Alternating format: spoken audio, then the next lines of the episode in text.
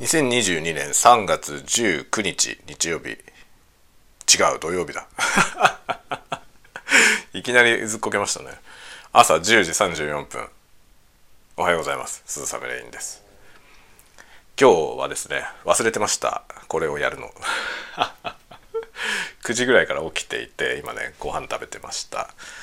でこれから出かけて、えー、まずね子供がね子供歯医者に連れて行きます。歯あの乳歯が抜けないうちにね永久歯上から生えてきて大変なことになってきたんでそれを抜いてもらいに行ってきますね。その後映画そのままねその子供連れて映画見に行って、えー、その後はさらに夜はですね僕はあの知人と食事をしてくるという感じで夜に帰ってくるという今日はいろいろと予定が目白押しでございます。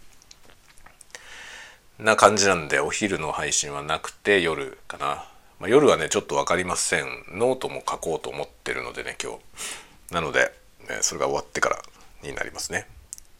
というわけで皆さんも今日も一日元気にお過ごしください。ではまた。